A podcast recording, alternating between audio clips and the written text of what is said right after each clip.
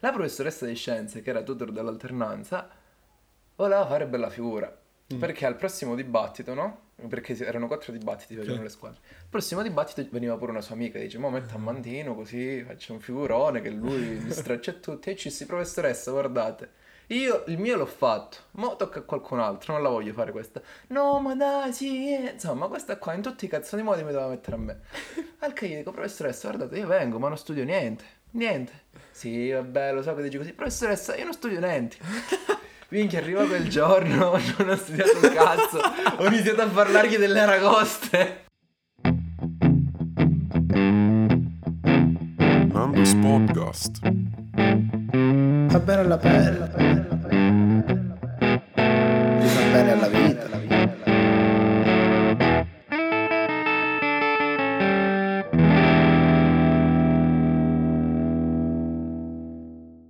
Voglio. Mamma mia, l'influenza del mio collega napoletano si sta proprio sentendo. Vabbè. Ehm, oggi ci sediamo con eh, Kevin Raimondi, che è un mio amico e un ex compagno di scuola.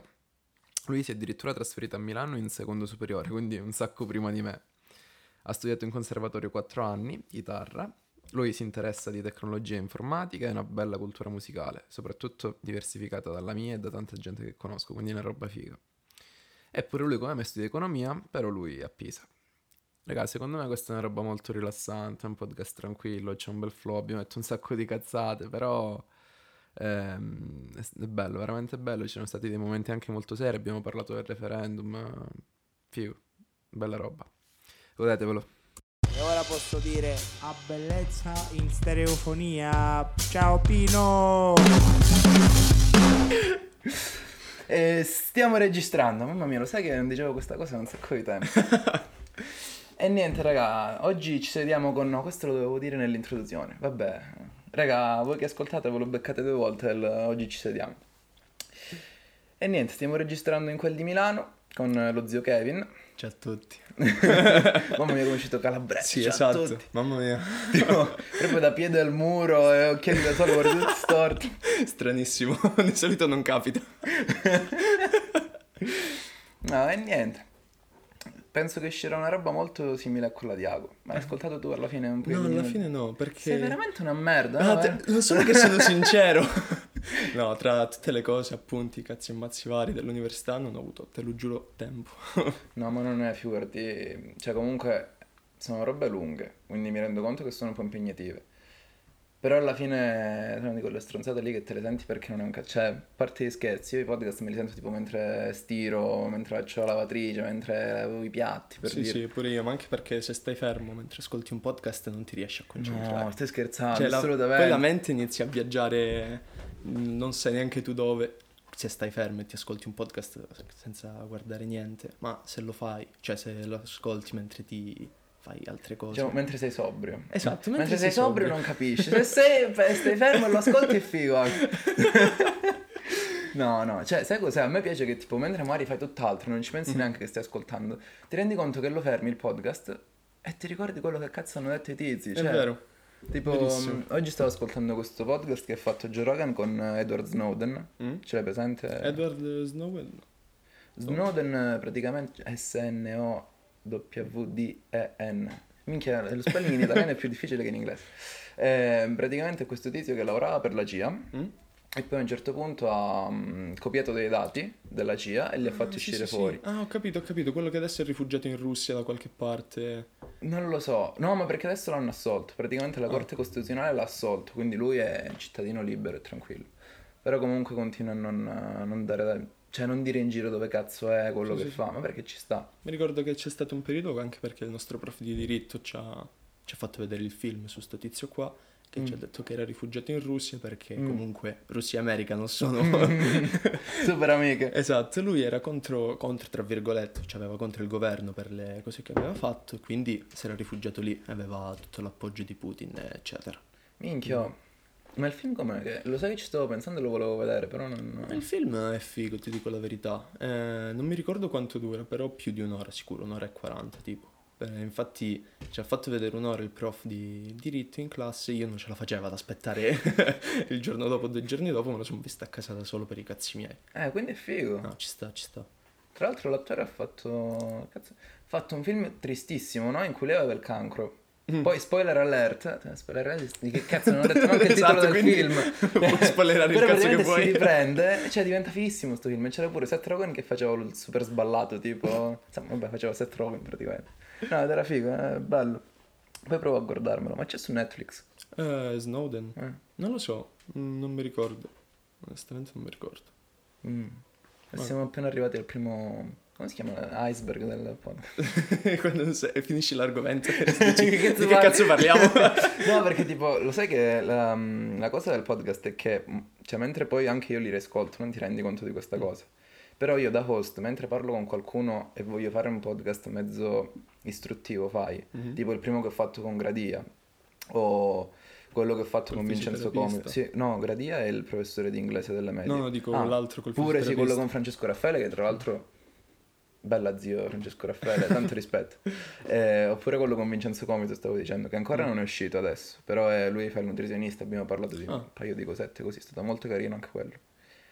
Cioè, mentre tu parli di un argomento con una persona, pensi a dove puoi andare a parare per continuare il discorso. All'inizio, tipo i primi 20-30 minuti. Mm. Dopo i primi 20-30 minuti assume un flow il discorso e va avanti. Però lì devi essere proprio bravo, devi stare attento. Eh sì. Mentre tipo se parlo con te, se parlo con Ago, cioè ma sti cazzi, penso... Anche perché Vabbè. istituzionale, cioè istruttivo di che? Perché... Di nulla. Cioè, ma zio Can, sto studiando 5 ore al giorno, ma perché l'istruzione... Nel senso... No, vabbè, ma anche perché, ad esempio, io e Iago non siamo professionisti in chissà cosa, quindi... No. Cioè, perlomeno io. No. Magari Iago professionista in musica, così. Sì, ma siete persone interessanti. Cioè, bottom line, siete persone che hanno, secondo me, cioè, io sono amico con voi perché vi rispetto perché avete questa caratteristica che vi fate una domanda e cercate una risposta. Cioè, siete persone interessanti che hanno un'opinione critica, che... Insomma, non pensano? siamo subumani. Esattamente. che prendono tutto così com'è senza avere una propria opinione, oppure se c'hanno un'opinione è quella che leggono da qualcun altro, comunque quella che boh, non è la loro e non riescono a crearsene una. Io sai che c'ho difficoltà, c'è un sacco di gente che mi accusa che uso le parole, no, la storia è un po' più complicata, però mettiamola così, un sacco di gente mi accusa perché utilizzo le parole degli altri, tipo dei filosofi, dei... Che cazzo c'è? Se non li studi filosofi come fai ad avere un'opinione? di quello infatti. che dico io. Boh, mm, onestamente, cioè, usare parole o comunque citare altre, altre persone comunque che hanno un, un minimo di, di spessore, a differenza nostra, cioè non può che far bene al discorso, perché comunque stai citando una fonte, stai citando un qualcuno che è qualcuno, non è Pinco Pallino preso dalla strada. Ma poi è qualcuno perché ha fatto qualcosa, anche perché ha costruito, cioè, è qua, punto uno. Per esempio, Galimberti dice che... no, però dice che una forma di insegnamento è anche il plagio. Mm. Cioè, un insegnante magari può essere così carismatico, così... Cioè, può essere così attraente, no? In un senso lato per uno, per uno studente che lo studente inconsapevolmente può essere plagiato da lui. Beh, sì. Però comunque è una forma, cioè, una forma di insegnamento. Eh sì, assolutamente. E ci può stare. Nel momento in cui tipo l'insegnante non è Hitler, fai. Sì. Cioè, sei uno a posto. Vabbè, però comunque tu devi, tu da plagiato devi avere la- sempre il tuo pensiero, il tuo dire ok, arrivo fino a questo punto, però non è che devo essere lui, altrimenti lì vai a sfociare in eh, una copia fatta male di, di quello. È una questione di tempo là, secondo me. Perché, cioè, non so se tu ti sei reso conto, però alla fine no, nella scuola ti portano da... Nella scuola dovrebbero portarti Mm. da, facciamo così, tipo assumere soltanto quelle informazioni lì a riuscire a dire cazzo ma io mi sono fatto un'opinione adesso perché su tutti quei fatti lì, su tutte quelle opinioni lì, su tutti quei concetti lì anche perché si studia di tutto a scuola Mm.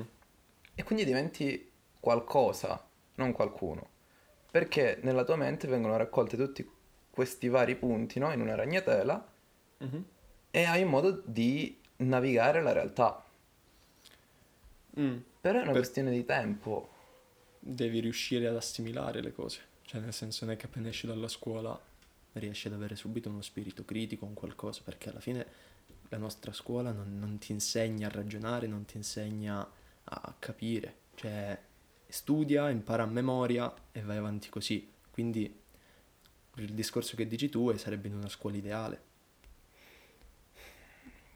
Perché anche alla fine, come diceva la Lazzolina, diceva eh, la, la scuola forma cittadini. Non è vero, non li forma, non forma niente, forma solo... Niente, non forma nessuno. Perché se tu devi imparare che, eh, cazzo ne so, in matematica, per fare il delta è b al quadrato meno 4c, tu lo impari a memoria, non è che sai veramente il delta che cazzo è. Per farti un esempio stupido, no? Tu impari a memoria che il delta è quella cosa lì e non hai una, uno spirito critico, un qualcosa per dire ok, so che cos'è e lo posso utilizzare anche in altri ambiti, in altre cose. Tu lo sai e basta, che non serve a un cazzo questa cosa, onestamente. È fine a se stesso. Cioè, nella mia esperienza vedi così. Nel senso che io comunque, cioè, tu fino al secondo superiore sei stato con me a scuola. E quindi lo sai che la nostra scuola comunque è una bella scuola. Sì, C'è mm, bella struttura, nuova, le persone ci tengono, entro certi limiti, sempre. perché- fine alla curva. Sì, infatti. Però c'è una bella scuola e comunque si fermano lì quasi tutti i professori. Perché quello è il programma, perché quello è il loro lavoro. Cioè, a livello statale è strutturato in quel modo. Sì, magari i professori vogliono fare qualcosa in più o vogliono insegnarti qualcosa che ti può servire nella vita, no? Anche ragiona- saper ragionare. Però obiettivamente non lo possono fare perché se devono ri- rispettare i programmi e i programmi sono, cioè, non riesci mai a finire il programma. In tutti gli anni che ho fatto al liceo non siamo mai riusciti a finire un programma, almeno parlo per me. Mm. E quindi l'anno dopo bisognava riniziare sempre dal programma dell'anno scorso. Quindi anche se qualcuno volesse insegnarti qualcosa, non può obiettivamente farlo. Poi secondo me questa è anche una questione di scuole, eh. perché cioè, comunque la scuola privata già inizia ad avere una libertà maggiore secondo me proprio a livello degli insegnanti. Mm. Tipo adesso ho conosciuto questa ragazza qua, Mhm. eh, qua a Milano, mia, mia collega, mamma mia, che termine. Che termine. che strano. Minchia, vabbè. No, ma poi ci sono tutti quei piccoli slang universitari, no? tipo in uni, oppure collega, cioè, ma sono robe assurde. Poi una volta che inizi a utilizzarli ti senti un sacco figo, ca- cioè, proprio... Entri in mood universitario. No, però comunque dicevo, c'è sta ragazza eh, che ha fatto una scuola privata di, di alto livello comunque, è Mhm. entrata alla Bocconi con gli SATs, che sono questi esami americani, cioè tu lo sai... sono- Mm, no, non so cosa Vabbè, sono sono questi esami americani, cioè di stampo americano che hanno valenza internazionale e che sono un altro metodo di accesso alla Bocconi. Ok. No, ti, ti mettono in graduatoria anche in base a quelli. Mentre comunque la maggior parte degli studenti della Bocconi che sono italiani devono fare i test d'ammissione, che sono molto selettivi. Mm. Sono molto selettivi. Giustamente. E diciamo che gli SATs ti danno un margine d'errore più alto. Però comunque per fare gli SATs, quella lì era l'unica scuola in Italia che ti faceva fare Mm. questi esami qua, ed era una scuola privata che si faceva pagare un bel po' di soldi. Quindi alla fine, cioè, non solo anche a livello di scuola privata sono vincolati i professori, Mm. ma pure minchia, siccome è privata, i tuoi la pagano e quindi riesci ad avanzare nella società non tanto perché te lo meriti, che poi magari te lo meriti, eh, cioè sto Sì. generalizzando, non voglio dire, Ma perché paghi? ma perché, cioè, capito, è una roba assurda, ma come anche il sistema della Bocconi. Sì, ma non, non c'è la meritocrazia, onestamente. Secondo me, a livello generale in Italia, la, mer- la meritocrazia non esiste. Cioè, n- nessuno è dove è perché se lo merita. O almeno pochi sono dove sono perché se lo meritano. Molti perché sono amici degli amici o perché pagano. E così, ad esempio, pure al governo ci troviamo ignoranti che sono lì perché, boh, chissà perché, chissà come sono arrivati. Cioè, la politica secondo me è un discorso anche a parte, nel senso che la politica è una roba dura, cioè Mm. ti fai un sacco di nemici e soprattutto al 90% come diventi politico, la maggior parte degli italiani inizia a sparare merda su di te, quindi comunque la pressione mentale che c'è a fare il politico nessuno la vuole e nessuno fa il politico. Mm. Quei pochi che vanno a fare i politici sono quegli stronzi che non gliene frega un cazzo, vogliono i soldi, vogliono la fama, quella fama lì sporca diciamo in un certo senso e quindi sono lì. Però questa è sempre una generalizzazione. Sì. Però, cazzo stavo dicendo? Ah sì, ehm, per quanto riguarda invece la meritocrazia, a parte che sto studiando tipo management, no? I primi concetti di management, un'altra materia che non avevo mai toccato. E una delle prime cose che ti insegnano è la distinzione tra eh, la, la teoria di, di Freeman e di Friedman, che sono questi due studiosi che hanno formulato queste teorie, uno negli anni 70 e uno negli anni 2000, di come gestire un'azienda e soprattutto di quali possono essere dei modelli validi per studiare il comportamento delle persone. Mm. Allora, uno di questi due negli anni 70 teorizzò che mi pare che questo fosse Friedman. Eh, teori- sì, Friedman, teorizzò che ehm, praticamente le persone sono egoiste, cioè pensano solo al proprio orticello, vogliono solo scappare dal lavoro, non vogliono responsabilità, cercano di scappare dalla punizione.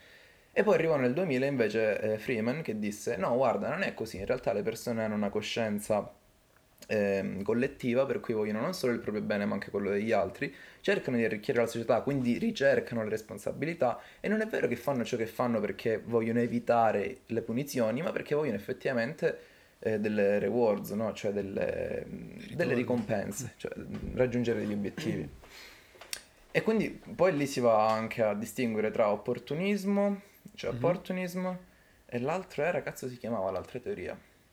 Altruism, cioè altruismo. Ah, ok.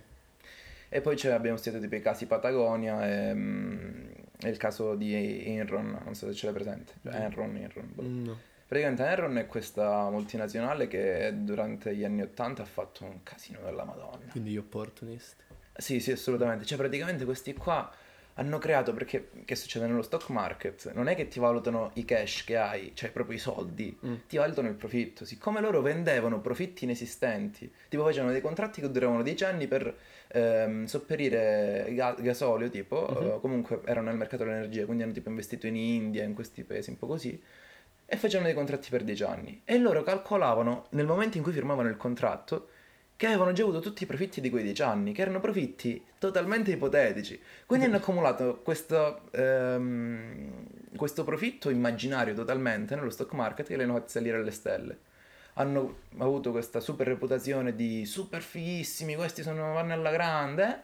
Alla fine hanno fottuto tutti quanti. C'era una rete di persone corrotte a livello di, di banche, di consultants, Mm. di executives, ma, ma un sacco di roba.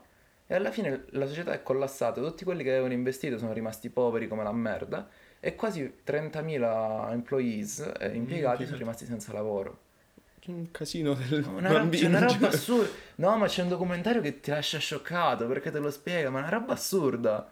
Cioè, questi qua praticamente non avevano niente in mano, però nel mercato dei, nello stock market avevano tutto. Esattamente. Minchia. E, e minchia, ma nessun analista si è permesso di dire guarda che questo non funziona. E tipo quei due o tre che verso la fine, no? Hanno iniziato a dirlo, sono stati licenziati tipo dal, dal loro posto di lavoro perché l'avevano detto. Ah, sti cazzi. Cioè, è una roba, una roba scioccante, ma l'hanno portata avanti tipo per dieci anni sta cosa, così. A un certo punto hanno investito nel tempo. Cioè, nel tempo atmosferico, tipo, ti vendono la giornata di sole, te lo giuro. ti giuro, è incredibile. Mi ricorda un po' mm, Scientology. Eh, Eh, ti vendo la giornata di sole come ti vendo la possibilità di arrivare all'intelligenza suprema. Cazzo, cioè, quello che ha creato Scientology si è fatto tanti di quei soldi. ma anche tante di quelle bombe, cazzo. è una cosa... È un genio, però come questi qua ha fottuto un sacco di gente, ma un sacco. Ma c'è ancora gente che gli va dietro. Ma vabbè che è morto di cancro. Quindi diciamo che il karma ha ripagato. Però c'è ancora gente che va dietro a Scientology. Come magari c'era gente che dopo dieci anni andava dietro questi. Sai che c'è Joey Diaz, no? Che è questo stand-up comedian americano. Ma tra l'altro non vattela a vedere Joey Diaz perché... Mamma mia quanto mi piscio dalle risate quando me lo guardo. Praticamente dice, guarda, io sono cubano, quindi c'è la santeria cubana da lui, no? Mm. Cioè tipo l'occhio e il malocchio là da noi, una roba simile. Però ancora più, più esagerata, tipo Mm. che ammazzano le galline, ste robe qua. Madonna. E tipo lui dice guarda, da me c'è la santeria, però da me sono tutti poveri in canna, quindi che ci credono a ste robe ci può stare. Ma questi qui che sono bianchi, ricchi, in un paese civilizzato e credono alla scientologia, ma che cazzo stanno dicendo? C'è una roba assurda. C'ha ragione. Comunque, no, volevo arrivare al discorso di prima a dire, no? C'è eh, la meritocrazia. Il- quello che mi stanno insegnando a me oggi, fondamentalmente, è cercare di costruire non un modello opportunista, quando, nelle società che creo, ma un modello altruista. Cioè, come il caso Patagonia, che questo, mm, questa firma, che firma, non so in Il brand, un brand un di brand, vestiti. sì, un brand di vestiti che comunque ricerca un sacco, cerca di fare delle robe super ecologiche, ha Mm. pochissime revenues in, in base ai suoi competitors, Mhm. però le revenues che ha comunque le va a devolvere, non so in quale percentuale, comunque relativamente bassa per delle organizzazioni che- ambientali. Mm. Cioè comunque tutta una serie di robe che eh, effettivamente fa trasparire la volontà di creare qualcosa di buono, cioè di da- dare veramente qualcosa alla comunità e al mondo e di fare bene. Vabbè, ma questo qua si ripercuote anche su- sulla pubblicità, nel senso, io, questo Patagonia, faccio questo per l'ambiente, allora la gente dice invece che magari andare in- a investire barra comprare cose della Nike o di qualche altra marca, vado in Patagonia, che almeno questi qua eh, fanno qualcosa per l'ambiente, i vestiti sono buoni e faccio qualcosa pure io, Eh. pure è una cosa a livello di marketing, secondo me, questa cosa qua. Ma infatti mh, una delle cose interessanti del caso Patagonia è che loro tuttora spendono pochissimo, in, cioè in confronto sempre ai competitors in quel settore lì, spendono veramente poco di, di sales e marketing, cioè per farsi pubblicità, di advertisement, perché non ne hanno bisogno. No, se la fanno da solo. Sì, sì, esattamente. Poi è anche il passaparola. Sì, giustamente, perché alla fine, cioè, io che mi compro una cosa Patagonia, dico a te, guarda, questo, marco, questo marchio qua fa questo, questo e quest'altro. Tu dici, cazzo, allora è figo. e vai a comprartelo pure tu, ma il passaparola è la cosa, secondo me, fondamentale. Cioè, questa cosa non, non la vorrei dire, però eh, in realtà è anche vera, perché praticamente in questo questa, mm, cioè, studio pubblicato, non so bene come si dice in italiano, però vabbè, questo studio che è pubblicato nel 70, no? Questa- di questa teoria opportunista, dice che praticamente una compagnia che fa una roba del genere, no? Che non lavora solo in direzione del fare profitti per i propri shareholders, Mhm. che sono quelli che investono i capitali, e, e non invece per gli stakeholders, che sono quelli che investono i capitali e anche chi però lavora nell'azienda, quindi sono Hanno entrambi. interesse comunque nell'azienda. Esattamente. E, e il fatto che se tu prendi i soldi dei consumers, dei suppliers, comunque general stakeholders, quindi tutti coloro che hanno un interesse vago nell'azienda, che ci sono tante categorie di persone, e li rispendi per fare qualcosa magari anche di buono, però comunque... ehm, perché c'è lo screensaver? Ok. Eh, boh. Problemi tecnici. Problemi tecnici. Eh, di alto livello. no? Cioè, alla fine, se tu prendi questi soldi e li spendi, li devolvi a delle aziende, delle robe, no? È un po' come se tu li stessi tassando. Mm. Cioè, tipo, le tasse, no? Servono, per esempio, ehm, cioè, alla fine, come si dice? Mannaggia, Tinci, vedi, ti studio in inglese, mannaggia, non so parlare più l'italiano. Cioè, eh, tipo, lo Stato, no? Mette le tasse per foster, in italiano si dice tipo difendere, accrescere Mhm. il, um, il welfare, mannaia. L'italiano! Il welfare è il benestare. Ok, esattamente della nazione, quindi comunque tutti i servizi o tutto ciò che può essere anche di protezione per l'ambiente, quindi Mhm. quello che cerca di fare Patagonia.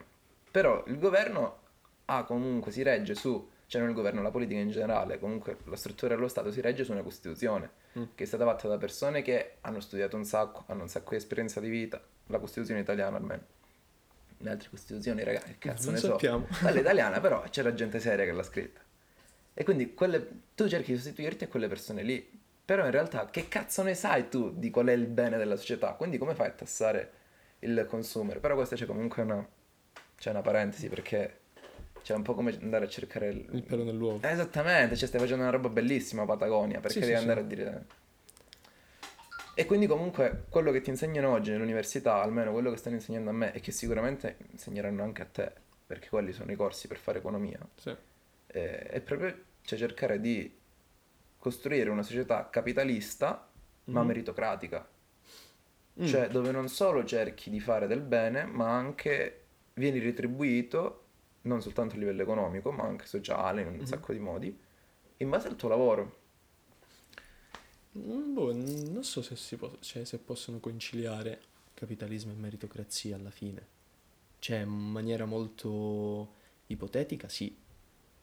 Però, nel senso, nella, nella realtà non so quanto sia possibile questa cosa qua. Perché alla fine è il, capi- nel- il capitalista ha, tutto quello che, che gli serve, mentre il resto degli stronzi non ha un cazzo per le mani. Non Quindi non so. quanto fosse, cioè magari in una cosa molto utopica, eh, sì,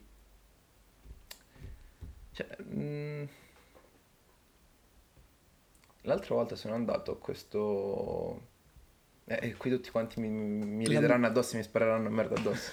Però sono andato a questo incontro comunista, no? Oh. Perché c'erano sti coglionazzi che davano... eh, Già da questa parola capirete come poi è andato a finire l'incontro.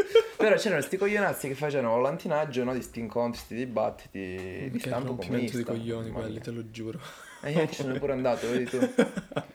E praticamente ti dicono, "Ah, sì, vieni, dibattiamo così sui problemi della pandemia, il capitalismo. Ah, vabbè, va bene. Tanto che cazzo c'avevo da fare io? L'università ancora non l'avevo iniziata. E, sono andato.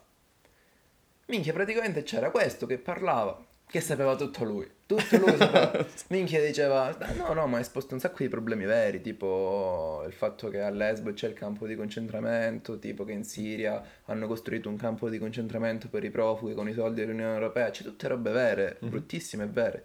Ma non è che ho detto, raga, il comunismo è la risposta perché? No, ho solo detto che queste sono cose brutte. Ok, Grazie. Grazie non c'era cazzo. bisogno. Lo so pure io questo. non c'era bisogno tu, povero stronzo. che mi devi dire che sono cose brutte. E poi qualunque cosa andavi a chiedergli, perché c'erano anche un altro paio di ragazzi della Bocconi, no? E qualunque cosa gli chiedevamo, eh. Lui sempre, no, però aspetta, io ti dico, ti rispondo così, perché vedi, tu non ci hai pensato che... Cioè, non sapeva un cazzo questo, non sapeva un, ca- un cazzo non sapeva. Però ci credeva in questa cosa comunista. E vabbè, quindi praticamente vorresti ribaltare tutto un sistema che si sta evolvendo per fare una roba che non sai come andrà a finire, anzi sai come andrà a finire, perché il comunismo in passato, secondo me, ha avuto dei presupposti comunque nobili quando è nato, sebbene in maniera cruenta. Però Però è finita come è finita. Perché non c'è altra soluzione? Cioè, è una roba dove tu, Stato, gestisci tutto e non c'è Prima sistema di offerta e domanda, eh, assolutamente. Ma sai cosa? Un paese comunista, tutt'oggi comunista, che comunque ha tipo la percentuale di, la- di laureati popolazione no? Eh, più alta, è Cuba. Che alla fine tu pensi... Cuba, eh? Sì, sì, c'è uno sputo di isola lì, a fanculo. Però c'ha un sacco di laureati, il, il governo è comunista e loro investono tanto sull'istruzione, su- sulle università, eccetera, eccetera. Che è molto diverso rispetto al comunismo di una volta, però comunque è sempre comunismo.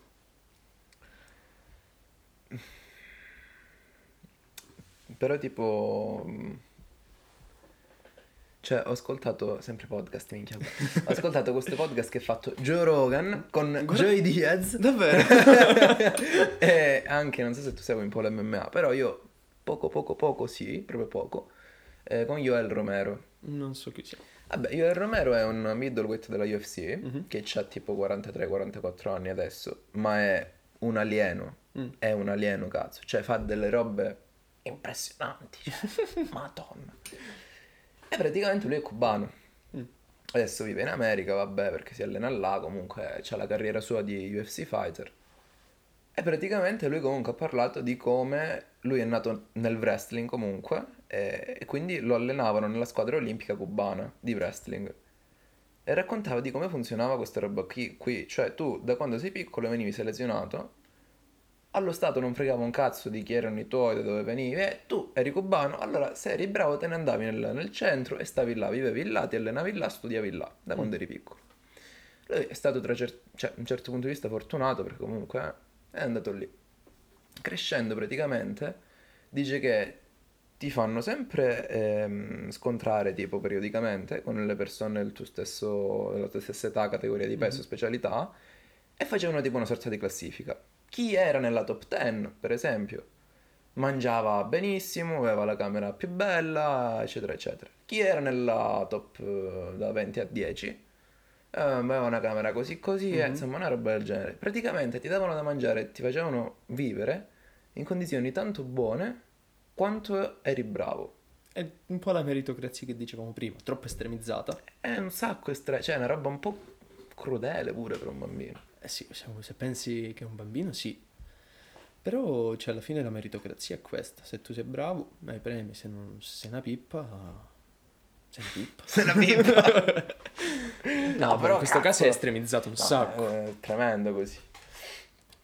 Però, cioè, il punto è, sì, magari vanno a investire nelle istituzioni, cioè comunque nella scuola, nell'istruzione. Perché mi confondo istituzione con istruzione? Già la seconda volta, che cazzo?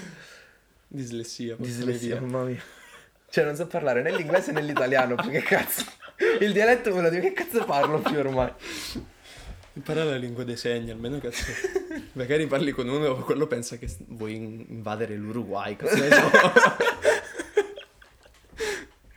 Lo sai che c'è una lingua dei segni per ogni stato? Ma davvero? Cioè, potevano fare la lingua universale e per ogni stato ne hanno fatto una diversa, cazzo. Ma è una Ma puttanata! perché? Ma non ha senso. Ma Non non, ha segni. non ha assolutamente senso. Perché? No, davvero, potevano fare una lingua universale, universale veramente, non Mm. come l'inglese così. Beh, hanno fatto sta puttanata, perché? Ma secondo me è ancora irreversibile. Tu dici? Mm. Qual era lo stato tipo che c'ha, nel- mi pare l'Olanda o la Danimarca, che c'ha nelle, nelle lingue ufficiali la lingua Dei segni? eh. Boh, penso comunque uno di quei paesi nord Europa, Mm. molto più sviluppati rispetto a Mm. noi. eh. Cioè dovrebbero investire quei cazzi e dire, raga, adesso mi, mi imparate tutti questa lingua di merda dei segni qua. Tipo in tutta Europa, eh, fanno la lingua di sti cazzi l'inglese. Fanculo l'inglese. Fanculo l'inglese. E poi tu, mo che studi in inglese, ti attacchi al cazzo. Devi imparare un'altra lingua ancora. Cioè, vai contro te stesso da solo. No, lo sai che... Ma tu studi in italiano, giusto? Sì, sì. Mm. Praticamente mi sono reso conto che, cioè, dei miei professori, io ho una professoressa, due professoresse, quella di mate e di microeconomia, che sono italiane. Mhm. Quella di mate parla un inglese molto buono, pure a livello di pronuncia. Però tipo è lei un po' strana quando Mm. parla, perché c'è un sacco di parlantine, quindi parla assai, insomma, vabbè. Però comunque bravissima, nel senso non è che... Eh, quella di microeconomia, inglese ottimo pure, comunque ho fatto il PhD a Boston, cioè comunque gente... Una con... Eh, contro cazzo. con gli attributi, insomma. E non parliamo francese, parliamo. Ehm, però tipo lei quando spiega è così proprio presa dalla lezione, cazzo, no, infervorata, che ti parla tipo eh, praticamente come un calabrese che parla in inglese, senza nessuna pronuncia, cazzo. Però cioè, tutti la capiscono. Quindi alla fine, che cazzo te ne frega? Niente, questo volevo dire. No, perché alla fine sei in Italia, cazzo te ne frega della pronuncia. No, tipo è bello quando alla fine della lezione si avvicinano i ragazzi italiani e iniziano a parlare tutti in italiano. Pure i professori, una cosa proprio tranquilla. Spettacolo. No, è bello. E poi c'è il professore di management che è indiano, ce ne due. Mm. Uno è indiano e ci fa da qui al primo parziale. E poi c'ho un altro americano che ci insegnerà dal, dal primo parziale in poi, quindi fino al, al cioè al primo esame, al secondo parziale, quindi l'esame finale. Mhm. E vabbè, quello americano, che cazzo devi dire? È americano. Ma quello inglese, cioè quello, inglese, quello indiano c'ha l'accento... I Sì, è speak like bellissimo. Sì, sì, è bellissimo. No, perché nei film tutti gli indiani, no, hanno quell'accento stupido e sono stupidi pure. Lui invece no, però comunque c'ha l'accento indiano. No, ho visto un video di questo qua che tipo aveva fatto una specie di video ironico, no? Sul, sull'accento indiano. Mm. E questo produttore di, eh, cinematografico fa: Tu sei indiano? Sì, sai fare l'accento indiano. E quello là ha iniziato a sparare un sacco di accenti strani. Quello fa: No, no, quello indiano indiano, quello indiano. Ah, quello indiano stereotipato in tutti i film. Ci prendete tutti per il culo. È esattamente quello. E lui quello lascia. E quello gli fa: No, non lo faccio perché comunque è brutto per il mio paese, per la cultura, tutti Mm. questi stereotipi. Fa: Ti offriamo 100.000 dollari. Ha iniziato a parlare in quel dialetto a minchia. No, vabbè. No, ma comunque, cioè, adesso mi dispiace prenderlo per il culo perché è troppo bravo. No, è troppo bravo, credimi.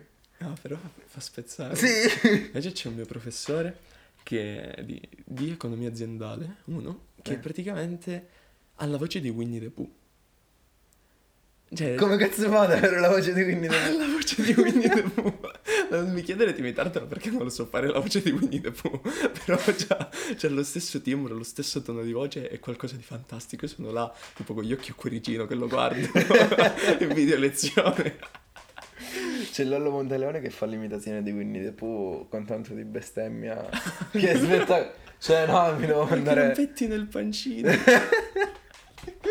No, poi lo chiamo così te lo faccio sentire perché è spettacolare. No, è troppo bello. No, forte. Ma tu che studi adesso al primo semestre? Primo semestre ho due esami importanti, cioè due esami solo, sono economia aziendale 1 e matematica generale. Però in teoria a inizio ottobre, se voglio, posso dare già mm, l'esame di, di informatica. Eh, che- Ma non, non fai, cioè il corso lo fai di, di informatica? No, adesso? sono praticamente c'hai le slide, ti studi le slide e fai questo, questo esame di informatica un po' a cazzo di cane. Però lo dovresti fare. Puoi farlo quando ti pare, cioè nel senso ogni tot esce l'appello, ti iscrivi quando vuoi. Io boh, pensavo di farlo a inizio, inizio ottobre così almeno me lo levo dai piedi.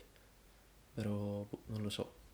Ma io pure mi sa che lo devo dare. mm, Cioè, lo devo dare pure io in informatica, non è che mi sa. Ma com'è? Cioè, di- che cazzo gli devi dire? Che non sono Mm, zappa. Non lo so. Cioè, devo, devo guardare le slide. Ma tu hai iniziato a studiare, ma? Guarda, io ti dico, io faccio così, prendo gli appunti a lezione. Mm. siccome io ce l'ho solo dal lunedì al mercoledì, o il pomeriggio stesso della lezione, o i i giovedì, venerdì e sabato, o giovedì e venerdì solo, come questa settimana che è appena passata, Mm. e faccio, mm, integro gli appunti col libro in un altro quaderno e quindi è come se stessi già studiando così, Mm. perché alla fine scrivi, integri, leggi, Mm. qua là, come se facessi una sorta di studio. Però, boh, ancora non, non ho iniziato a studiare pesantemente. Ma perché alla fine noi non abbiamo parziali, quindi il primo esame è per forza di cose a dicembre. Se inizio a studiare da mo' pesantemente posso fare la fossa. Ehm, quello è un problema. Perché, cioè, io almeno ce l'ho sto problema, vedi? Quale? Perché, tipo, io mm, tendo a farmi ossessionare così tanto da un obiettivo, no? Mm? Che può essere sia una roba che mi sono posta io, sia una, comunque un esame, che praticamente faccio così tanto quella cosa, in maniera così concentrata, cioè proprio butto così tanta energia su quella roba lì, costantemente nel tempo, che arrivo a un certo punto in cui mi rendo conto da un giorno all'altro che mi sono bruciato tutto, Mhm. che ho bisogno tipo di 10 giorni per riprendermi senza fare un cazzo perché sennò sono morto e non riesco né ad allenarmi né a mangiare bene né neanche a uscire e divertirmi come una persona normale, cioè diventa proprio un cadavere. Eh, difatti devo stare attento a queste cose qua. Devi dilazionarlo bene, altrimenti ti fotti il cervello, non, non puoi... Infatti tipo mo ho preso questo metodo di studio che non so se va bene. Perché praticamente sto facendo quello che fai tu. Mm. Però mh, allora management lo faccio tutto al PC, perché management alla fine è un po' come filosofia, cioè Mhm. è una materia orale, cioè sono tutti concetti alla fine che te li leggi, li impari. Cioè com- quello che stavamo dicendo prima alla fine, quello è management. Sì, Cioè se io dovessi fare l'esame di management sarebbe quella roba lì di cui stavamo parlando prima, però in inglese, appunto. ok. Quindi comunque posso benissimo prendere gli appunti al computer, farmi le letture sul libro in maniera tranquilla, pure la sera quando sono un po' stanco, così che tanto non mi pesa. Però tipo microeconomia e, e mate no, perché microeconomia comunque, non so se tu l'hai iniziata, però è come fisica. Mm. No, mi sa no. Perché io questo il primo anno ho economia aziendale 1 e matematica generale il primo semestre, poi il secondo semestre economia politica 1, Ah, politica, minchia. sì, e un'altra che adesso non mi viene. Oh, cazzo, sono messo bene. Ma tu che, cioè come si chiama il tuo, la tua facoltà? È economia aziendale, solo che io ho scelto come carriera, quindi dal, dopo il primo anno e mezzo che è comune a tutti, Mm. inizio management e controllo. Quindi quello che stai studiando Ah, tu ora ok, in inglese ok. io lo inizio l'anno e mezzo prossimo. Ah, figo. È una bella soluzione questa. No, perché alla fine economia aziendale, cioè ero indeciso. No, più che indeciso avevo la scelta tra economia e commercio e economia aziendale. Solo che economia e commercio alla fine quello che devi fare dopo o fai il commercialista o comunque sempre in ambito pubblico, devi fare concorsi, devi sbattere la testa non sai dove. Mm. Mentre economia aziendale puoi fare un po' quello che ti pare. Cioè puoi, puoi fare sia il commercialista come puoi fare tutt'altro. Fare quello che ti pare. Quindi ho detto vale la pena che io mi chiudo solo a quel ramo lì o mi o posso spaziare dove mi pare. E quindi ho scelto economia aziendale. Poi la carriera, quindi management e controllo, posso, posso cambiarla quando vuoi prima di iniziare. E posso fare tutt'altro. Mm, Io... Cioè, non lo so perché ho paura di iniziare a scendere a compromessi con me stesso, tipo. Proprio su questo discorso qua che stai facendo tu. Nel senso, non in maniera tipo negativa, eh. Però quello che sto studiando, no? E questo un po' me l'aspettavo, ma magari non così tanto. Mi sta prendendo, cioè proprio mi sta, mi sto facendo rapire da quello che studio Poi vabbè, pure il fatto che i professori sono bravi, comunque sono all'università, quindi è un livello di studi proprio più alto. Mhm. Cioè l'altro giorno ho pensato, cazzo, ma alla fine no? Di persone che hanno acquisito queste conoscenze che sto acquisendo io oggi, quante ce ne sono al mondo? 20 milioni? Mhm. C'è una roba del genere, non so, sto sperando un numero Sì, a sì. Ma siamo quasi 8 Relativamente poco. miliardi. Cioè, è un cazzo di niente 20 milioni. No. Quindi alla fine sono veramente, cioè, adesso sto veramente andando a buttarmi in qualcosa e a diventare autorevole in quella cosa Mm. a livello di conoscenze. Quindi c'è una roba fighissima. Eh, secondo me anche ti, ti stai facendo rapire perché comunque è una cosa che ti piace. Se non ti... No, cioè, sì, sì, no, Perché avevo fatto una piccola, come si dice? Sì, un giro strano Eh per sì, non so, arrivare... mi- era partita questa cosa da dire perché pensavo. No, cioè alla fine mi sto facendo rapire così tanto che io ero arrivato alla Bocconi con l'idea, guarda, io sto qua perché uno, sono abbastanza fortunato da poter essere qua, Mm. perché ho passato l'esame, perché i miei comunque hanno la possibilità di mantenermi qui a Milano a studiare, e, insomma sono tutta una serie di variabili che alla fine dico sono fortunato e posso stare qua. E perché comunque volevo uscire con uno status, no? Che è lo status bocconiano, che comunque è una roba cioè, alta, voglio dire. Per poter diventare ministro. Mm. Ministro dell'istruzione, non sto scherzando. Sembra Ma una sai che pure battuta. a me mi era venuta in mente quell'idea lì, poi ho detto, oh, mo, figurati, devo andare a leccare culi a gente. Infatti, là. ho detto, no, io non sono proprio il tipo, non ce la faccio. No, però figo. È un sacrificio, cioè alla fine ehm, secondo me se lo volessi fare bene una roba del genere sarebbe un sacrificio. Ma alla fine, cioè, nel senso, tu vuoi fare il ministro, vorresti fare il ministro dell'istruzione perché comunque vorresti cambiare le cose. Perché Sì. le hai vissute, sai che c'è lo schifo Sì, e vorresti cambiare lo schifo. sì, E pure io ero, cioè, sono di questa idea, lo vorrei fare, solo che, boh, mi sembra un po' qualcosa di, per me almeno, irraggiungibile. Perché tutto il processo che devi fare, tutta la, l'escalation che devi fare per poter arrivare ministro, onestamente io non ci avrei, non ti dico la voglia, però comunque non, non mi piace, non mi piacerebbe farlo. Ma com'è stato per te cambiare, cioè da... Perché comunque, per i nostri gentili ascoltatori, lo zio Kevin in secondo superiore, beh, veniva a scuola con me, quindi giù in Calabria, a Vibo Valencia, liceo scientifico Giberto, Facciamo zia. pubblicità? e poi in secondo si è trasferito qui a Milano, Sì. ehm, vicino Milano, vabbè comunque, provincia di Milano. E ha continuato lo stesso percorso di studi, però ovviamente in un'altra scuola. E quindi ti volevo chiedere, cioè, com'è stato cambiare? E comunque a livello di, come dire, di re- reputazione o comunque di qualità percepita della scuola, no? Dalla comunità. Com'è stato questo cambiamento? Allora ti dico, quando sono arrivato qua, dico la verità, ero abbastanza spaventato perché comunque io sono arrivato qua ma non conoscevo nessuno, proprio zero. Eh, quindi uno mi sono dovuto fare il culo in quattro, perché per poter comunque stare al passo con gli altri, perché io pensavo comunque di arrivare in una scuola, in una classe dove ci fossero professori che ti, ti stessero dietro, ma tanto. Quindi all'inizio è andata così. E poi sono arrivato in classe e numero uno mi sono trovato subito bene, sia Mm. con i professori che con, eh, che con eh, i miei compagni. Mm. E diciamo che la visione del calabrese, no, che arriva a Milano è un po' strana, perché mm, ad esempio no, io il first Mm. l'ho preso giù e tutti mi prendevano per il culo perché eh, cazzone giù il Cam- Cambridge l'hai pagato qua e là. Ma te eri forte in inglese, scusa? Eh, lo so. che cazzo ti... Eh, iniziavi a parlare in inglese e li smerdavi, stronzi. Eh, ma infatti, allora è andata così, il primo, il primo verifica di, prima verifica di inglese era sulle cose della, della seconda superiore, no? Quindi grammatica, quelle buttate lì, che non so se ti ricordi, noi c'avevamo quella professoressa, quella supplente, e... come si chiamava? La Quel- stella. Eh, oh, no, c'era la supplente di Stella, Ah, Sabrina. quella bassina, carina. eh, Sabrina. No, non si chiamava Sabrina. Ma si chiamava? Ah, comunque, Vabbè. questa tizia qua, no? e che veniva alla mia stessa scuola di inglese, tra l'altro, nel pomeriggio. Praticamente con lei, beh, tu ti ricordi il livello della classe, eravamo arrivati a fare la presentazione, no? In seconda Eh. superiore. Io la grammatica non la facevo da- dalla quinta dalla terza media, no? Ah, seconda terza media quando ho fatto tipo il CAT, il PET, cose così. Mm. Allora, primo- prima verifica di inglese alle- qua a Milano, grammatica.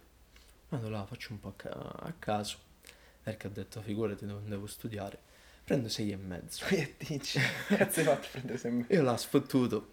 Tutti mi dicevano, eh, e da là è nata la cosa, te lo sei comprato? Ho detto sì. Dopodiché, do- quando è finita la grammatica, che abbiamo iniziato a fare comunque la storia di i celtici Mm. e quelle cose là, sempre 8 e mezzo, 9, 8 e mezzo, 9, 8 e mezzo, 9. la, la storia di ti sei comprato Cambridge, diciamo che è finita. no, pure la prof di, di educazione fisica, mia, te lo giuro, io a questa stavo sulle palle in una maniera impressionante, te lo giuro. Non so perché, non avevo fatto assolutamente niente. Ho detto, boh, magari sono il pregiudizio perché sono di giù. E invece no, lei è tipo siciliana, mezzo siciliana, mezzo toscana, ma cazzo ne so. Allora, il giorno dell'esame di maturità c'era lei, che se sta ascoltando la saluto. Stronzetta. e fa, dopo che mi ha dato come, come si chiama, argomento da, in- da cui iniziare, un estratto di Dr. Jekyll e Mr. Hyde. Ah. no? Quindi ho iniziato a parlare in inglese. Alla fine del, del colloquio, questa qua viene da me e mi fa: Kevin, comunque, io non pensavo tu fossi così bravo in inglese, qua, là.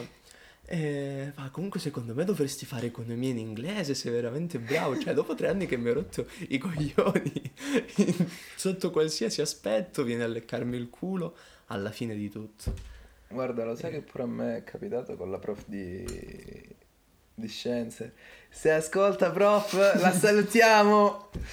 No, la prof di scienze che io, porco dinci, in quarto superiore che è successo? Te lo ricordi l'exponi? Ah no, non te lo ricordi perché in quarto superiore non c'eri. Cazzo, visto? Ehm, no, praticamente abbiamo fatto questa alternanza scuola-lavoro in cui dovevamo dibattere su un argomento. Si facevano delle squadre di sei, quindi sei in una classe e sei in un'altra, e si dibatteva. C'erano Ok. tre che proprio parlavano, no? Di cui un capitano, e poi c'erano gli altri tre dietro che si segnavano tipo degli appunti su quelli che dicevano gli altri, robe così. E io l'ho fatto la prima volta e avevamo palesemente vinto. Eravamo io, Alessandro e Sandro.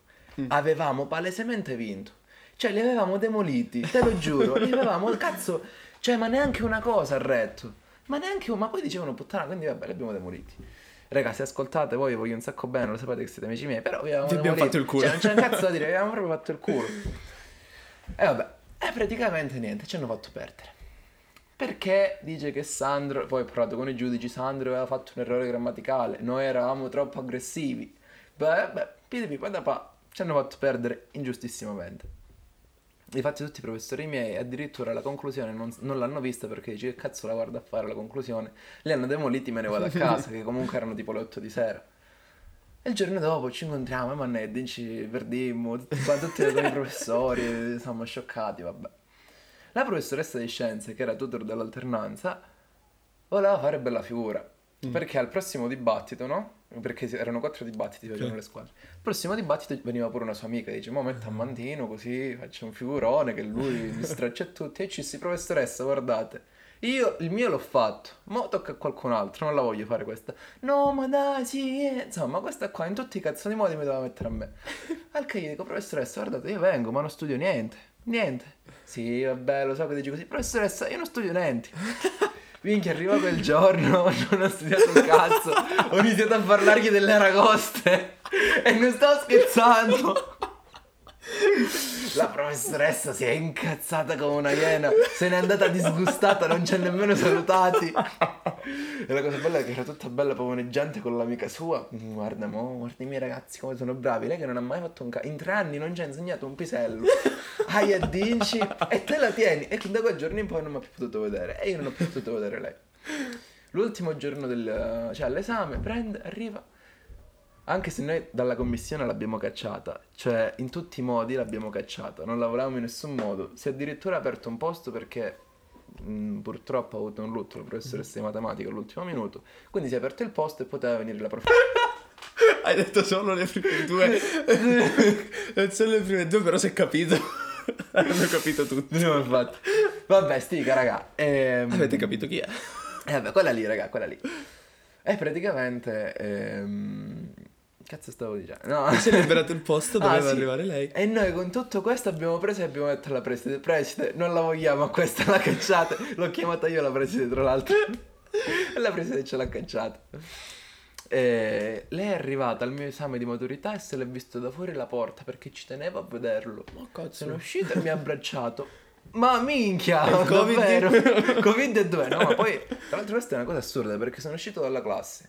Mia mamma, che era venuta con me, l'hanno fatto uscire dalla porta dell'aula dove ho fatto l'esame, dal corridoio, dalla scuola, dal cancello. Cioè mia mamma mentre facevo l'esame di maturità era fuori dalla scuola, dal- proprio fuori dal cortile pure. Me l'hanno cacciata. Perché ho voluto far sedere in classe mio nonno io. Beh, insomma mio nonno, vabbè mio nonno. E... Però minchia, come usciamo dalla classe, nel corridoio, tutti quanti i professori abbiamo preso, ci siamo abbracciati, ci siamo dati la mano, il bacino, cioè... e dico io, mamma mia, Poverello. Io non lo so. Uh, invece al mio esame di maturità c'era questo prof di fisica, no? Un po' pazzo. Tanto non lo conoscerà nessuno. Comunque questo tipo qua eh, veniva in classe con ehm, gli adesivi, no? Della Legalize It, con lo stemma della No, sì? Lega, no? Oddio! Sì, sì, sì, questo qua lo volevamo per forza in gita. Ma no, ragazzi, in gita non vengo a Madrid con voi che altrimenti mi trovate in discoteca sui tavolini. Che grido, oh, fate un chillum! la mattina dopo, il giorno della partenza, sono ancora lì che cerco la gente con le canne. Col soggetto del genere, no? Salutiamo. e praticamente mm, mi aveva dato sto, sto cazzo di elaborato di fisica e matematica e la parte di fisica non aveva senso per me, non aveva proprio senso. E infatti io gli ho rotto le palle parecchio perché dicevo, prof, ma non è possibile che sia così, qua, là, questo per forza è sbagliato. Cioè io che non capisco niente di fisica avevo già intuito che c'era qualcosa di sbagliato. Mm, Che lui, no, no, Kevin mio, tranquillo.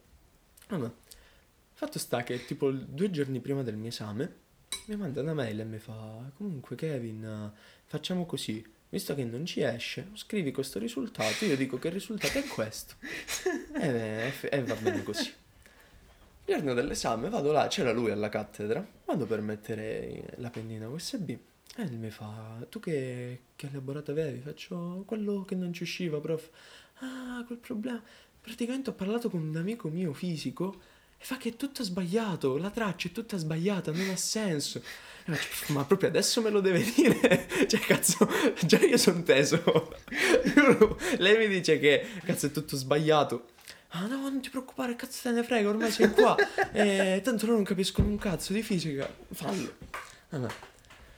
Faccio sto elaborato, faccio l'esame, il testo di italiano. Che tra l'altro io mi ero portato gli occhiali, io non vedo niente, no, senza occhiali. Ah, ok. E Buono a sapersi. Mi ero portato, cioè vedo sfocato, non è che non vedo niente. mi ero portato gli occhiali. Detto così, quando devo leggere il testo di italiano li metto. Oh, mi sono dimenticato di mettermi gli occhiali. C'avevo tutti gli appunti sul libro, non riuscivo a leggere perché erano troppo lontani. Però comunque me la sono cavata. Alla fine, invece che il professore di diritto, pugliese, stra amico, spettacolare, e questo di fisica, invece di stare dentro l'aula per decidere il voto, escono con me il mio migliore amico per chiacchierare. Eh, vedi che questo qua di, di fisica eh, prende fuori il telefono e fa guarda questo qua è il messaggio del mio amico fisico che ti dicevo leggi che dice che è tutto sbagliato io inizio là inizio a leggere già ero rincoglionito che ero appena uscito dall'esame Infatti non non, sapevo capisce un cazzo quando esce. esatto io non sapevo neanche come mi chiamavo questo mi Eh. fa di leggere sta cosa io inizio a leggere le prime due righe faccio sì prof si vede che era sbagliato Mm. cazzo eh, ha ragione il tipo qua Poker face. sì, esatto. E beh, intanto arri- mentre questo qui faceva leggere sta cosa, arriva quello di diritto. Fa, ragazzi, che state, state vedendo le donne nude? no, prof.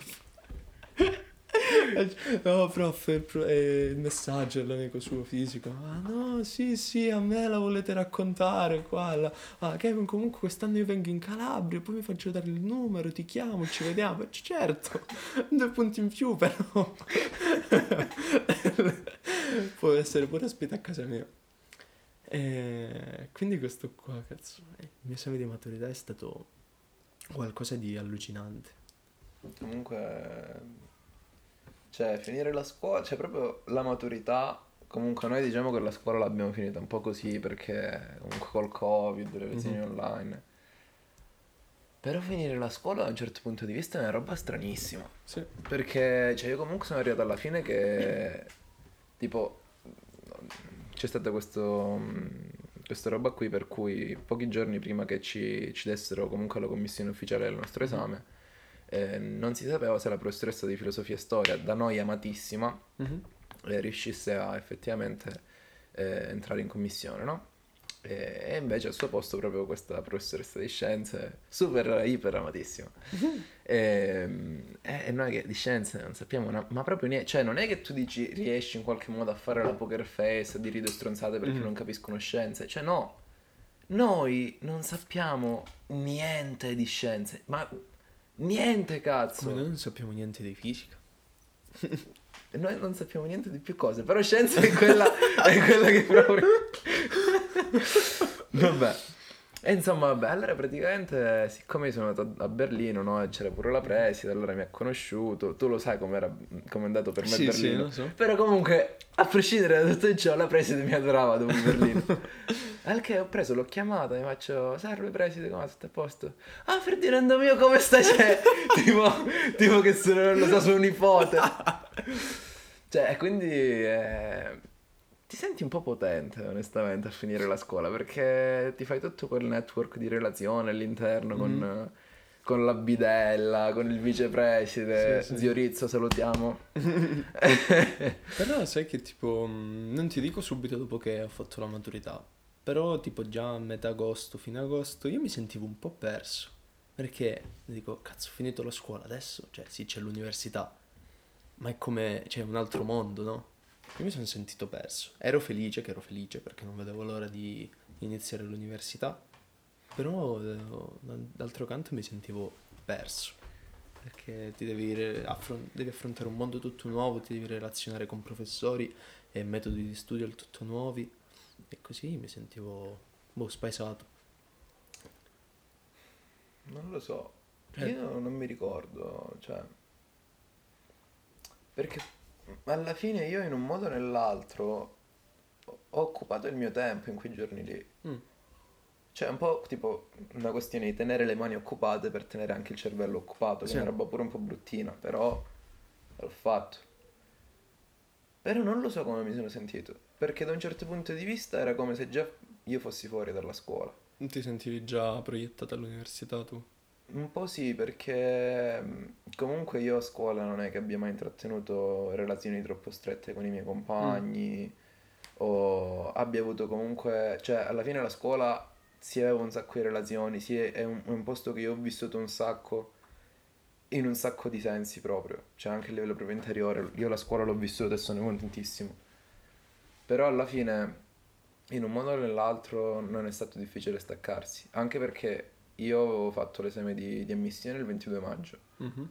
quindi ho passato tutta la quarantena a studiare, cioè virtualmente tutta la quarantena, perché facevamo quelle tipo tre ore di lezione la mattina, Mhm. e mi alzavo un po' prima e ripetevo per la Bocconi, per il test ammissione. Finivo, mi allenavo, pranzavo, due ore di, di studio per il test, poi mi facevo i compiti. E, e tutti i giorni così. Cioè non è che dici tu c'era tutti i giorni. E il fine settimana facevo sabato 4 ore. E poi vabbè tipo, tipo i compiti. No, comunque tu eri già comunque proiettato perché già avevi iniziato a studiare per la Bocconi. Sì. Cioè, fondamentalmente io ero lì. Anche perché, cioè, dopo Berlino io sono... Cioè, un po' mi sono perso, ma un po' anche ho perso una parte di me per trovarne una nuova. Nel Mm. senso... Mi sono perso in maniera pessima, diciamo, ecco. non è stato un perdersi, sai, di quello tipo interiore, nello spirito, no, è stato proprio proprio spaccato. perso il cervello e il fegato. sì. Berlino, città dei sogni, proprio. Mamma mia, cioè, quelle tre settimane a Berlino sono state Mamma mia, bellissime. Cioè, bruttissime ma bellissime. Per un sacco di cose, mamma mia, che bello. Bei ricordi, veramente. Cioè, ci sono tipo di quelle robe, no? Mm. Che pagheresti proprio con anni della vita tua per, per riviverle. Per riviverle come se fossero tutte nuove, però, come se non le avessi Mm. mai vissute prima. Cioè, per me sono tipo Berlino e il, il primo anno a scuola zoo, la Mm. prima settimana a scuola zoo. Quelli ho... Esperienze che mi hanno cambiato, cazzo. Giustamente. Cioè, costruttive, voglio... Però mi hanno cambiato in meglio, no? La verità, cioè... Non erano sicuramente del taglio istruttivo, però mi hanno cambiato, mi hanno cambiato in meglio. Non era sicuramente uno di quei ritiri che non puoi parlare con nessuno, senza telefono, senza niente. Ma è vero, comunque c'è un ritiro che io, non so, vorrei fare qualche volta in vita mia, in cui tu stai una settimana con eh, tot persone e tu non puoi scambiare una parola con nessuno. Devi stare in silenzio più assoluto nelle montagne, perso. Senza telefoni, senza niente. Poi dopo una settimana ci si può presentare, ci si può conoscere, ma proprio l'ultimo giorno, quando ti presenti, poi te ne vai a casa. Una cosa figa. Cioè, secondo me ti, cioè io mi diverto, non ti dico che mi divertirei, ma mi piacerebbe un sacco farlo. È un'esperienza. Ma io invece prima di, prima di partire, dal 19 al 20, ho fatto un, un seminario di yoga. E non mi ricordo adesso come cazzo si chiamava il posto dove, dove sono andato, però comunque sull'altra costa, Mm. eh, sulla Ionica. Un posto bellissimo, in un ex convento, c'è una roba, credimi, bello, proprio bello, bello, bello, bello. Ehm, quindi abbiamo fatto tipo, siamo arrivati dopo l'ora di pranzo, abbiamo fatto la pratica la sera, tipo 3-4 ore. Io, non, guarda, ci ha messo in un paio di asana, di, di posizioni, Mhm. in cui io ho sofferto e soprattutto ho accettato quella sofferenza, perché questa è anche parte dello yoga, no? Ma io, cioè, non pensavo che io nella mia vita avrei mai potuto passare quell'esperienza lì. Mm. Cioè, è stata una roba incredibile, credimi, è stata una roba incredibile. Poi il giorno dopo ci siamo svegliati tipo alle 5, abbiamo meditato 20 minuti ehm, e poi siamo andati a fare tipo mezza colazione e a praticare di nuovo. Lì abbiamo fatto tipo una pratica più sulla più di sopra, perché il giorno prima abbiamo fatto tipo tutte le anche, le gambe, no? E in generale gli uomini hanno le, le anche più chiuse, io ho le anche più chiuse, infatti, cioè più legate a livello muscolare. E quindi per questo ho sofferto anche tanto. Poi il giorno dopo abbiamo fatto più roba di sopra, quindi torso, comunque le spalle. E lì ho sofferto però dignitosamente perché invece io le spalle ce le ho abbastanza libere, abbastanza sciolte. Ehm, E, niente, poi insomma, abbiamo cazzeggiato, là ci siamo ritirati. È stata una bella cosa perché ho conosciuto il maestro di, di mia mamma, perché mia mamma è insegnante di yoga, Mhm. penso che te l'ho detto. Sì, sì. E ho conosciuto il suo maestro con il quale in realtà già durante la quarantena mh, comunque magari parlavamo al telefono, ci mandavamo qualche messaggio, perché lui è uno a posto, cioè comunque un signore sui 50 anni, eh. Però è, è figlio lei, cioè no, sì, coglioneggia, cioè è forte, però comunque è un insegnante di yoga grosso, c'è un punto di riferimento in Mhm. Italia lui. Ehm, E, quindi cioè, è, stato, è stato molto figo, poi ci siamo trovati bene. mm, Le lezioni sono state... Cioè, beh, tu, tu magari non, non hai fatto yoga, non sei No. troppo, come dire, meathead, non sei uno di questi che si spacca, cioè, ci tiene un- non che ci tiene al fisico, ma che è ossessionato Eh. da queste puttanate, no? No, no, lo so. Eh, sono puttanate, sono puttanate. Ehm, però ti posso dire che mi ha fatto capire veramente delle cose, perché comunque per me che ci sbatto la testa, no, con alcuni concetti, tipo sulla postura Mm. o su come muovermi, mi ha fatto capire veramente delle cose grandi, ma anche a livello proprio di, di quando magari parlava, no? Perché ha fatto anche tipo, in due giorni avrà parlato, non lo so, mezz'oretta così, tipo a Mm. lezione un po' pseudofilosofica. E ha detto delle cose carine su cui comunque si può... Cioè, ci ho riflettuto, è stata una roba veramente bella. A proposito di quelle cose che dicevi lì. Sì. E poi niente, la sera praticamente sono andato e mi sono fatto il tatuaggio da, da Miriam, la mia amica. Adesso ce l'ho sul braccio, ma mannaia dici, si è scomputo tutto. Infatti lo devo ripassare. Ah, però cioè, ci sono un sacco di esperienze che ti cambiano, però quelle Sì. che mi hanno cambiato più in profondo sono state quelle che dovevano essere il massimo della superficialità. O comunque, Sì. vabbè, Berlino si è trasformato in poi alcune cose s- sregolate, comunque, stare là, coglioneggiare. Però per esempio scuola zoo a me mi ha cambiato e doveva essere una di quelle cose che doveva essere il massimo del puttaneggiamento, del vai là ti sbronzi, balli tutta la notte, scopi come un cosa. Però invece mi ha cambiato proprio... Ma anche quelle so. cose lì ti cambiano. Ah, cazzo la verità, voglio dire. no, sì. Eh, niente. Questo. Questo è bello. Ma tu quando inizi serio serio l'università? O hai già iniziato No, io ho proprio? già iniziato. Lune- Questo lunedì ho iniziato. Quindi non hai questo fatto solo l'incontro, perché mi hai detto che facevi l'incontro Eh, ho comunque. fatto l'incontro lunedì, poi martedì e mercoledì ho fatto le prime lezioni di matematica e aziendale. E adesso, no, lunedì non, non c'è lezione perché ci sono le elezioni, martedì. C'erano le lezioni su TTP? Ci sono le, il referendum. Il referendum c'è, 2021. oh cazzo. Io te lo giuro sono un Ma sacco... tu c'è la residenza a Milano? No, ce l'ho giù. Io infatti sono un Cazzo. sacco sfottuto del fatto che non posso votare. Mi volevo votare. Cioè, come dico sempre con Steve, cioè noi abbiamo poche cose da cittadini per... Cioè, noi abbiamo poco eh, per poter cambiare, no? Cioè, Mm. una di queste poche cose è il, il voto. E c'è gente che può votare e non lo fa e a me fa girare i coglioni perché... Assurdo. Cazzo, tu, a uno è un diritto, due è un dovere che devi, e poi e non lo fai. Poi io che voglio votare non lo posso fare, e vedo te che puoi farlo e non lo vuoi fare. Mi gira un, mi gira un sacco i coglioni per sta cosa, te lo giuro. Infatti io con un altro ragazzo, amico mio, ehm, son- ci siamo litigati, io e Steve con questo qua, litigati tra molte virgolette, no? Mhm. Comunque ci siamo incazzati io e lui, perché lui non vuole votare. E cazzo dici? Cioè, che cazzo fai? E- perché dice, no, io non, ehm, non, come aveva detto, non mi interessa chi va al governo, no? Cioè che secondo me è un po' un ragionamento del cazzo. Scusa il francesismo, però è... Ma guarda, eh, ormai... se vuoi puoi, puoi benissimo bestemmiare, non è un problema. Guarda, io l'altro giorno in biblioteca, perché tra l'altro ho scoperto la biblioteca, no? Cioè la biblioteca in questo posto per me è meraviglioso, cioè è proprio... la biblioteca. Minchia, bellissimo. È bellissimo. E quindi in biblioteca, no, la, la Inuni... Inuni... Inuni. eh? Fega. E niente, insomma, ho preso in prestito questo, mm, questo libro, no? Fatto da questi due sociologi, uno americano e uno, uno turco, che si chiama Why Bother, perché Mhm. disturbarsi, e parla proprio no, di queste nuove teorie che loro hanno formulato sul- sulle partecipazioni di massa alle proteste e alle votazioni. Però non è, cioè, io mi aspetto una roba un po' diversa perché è proprio sociologia, cioè proprio papers che hanno pubblicato, cioè proprio studi, no? Che Sì. hanno mh, costruito su studi vecchi oppure hanno ripensato studi vecchi e hanno prodotto delle robe nuove in base anche agli esperimenti, eccetera, eccetera.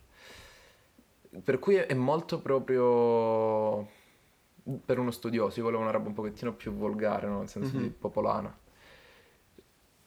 Però comunque uno delle- mh, dei principi di base su cui si fondano queste cose è in generale chi si esprime no? a livello comunque delle votazioni e chi ci tiene, no? chi ritiene sia importante eh, andare a esprimersi e chi in generale ha una buona formazione culturale. Ehm, che poi non è, cioè, è una roba stupida, nel senso lo diceva anche Socrate questo, nel, Mhm. non so, Socrate quant'è, 4.000, 3.000 anni fa, una roba del genere.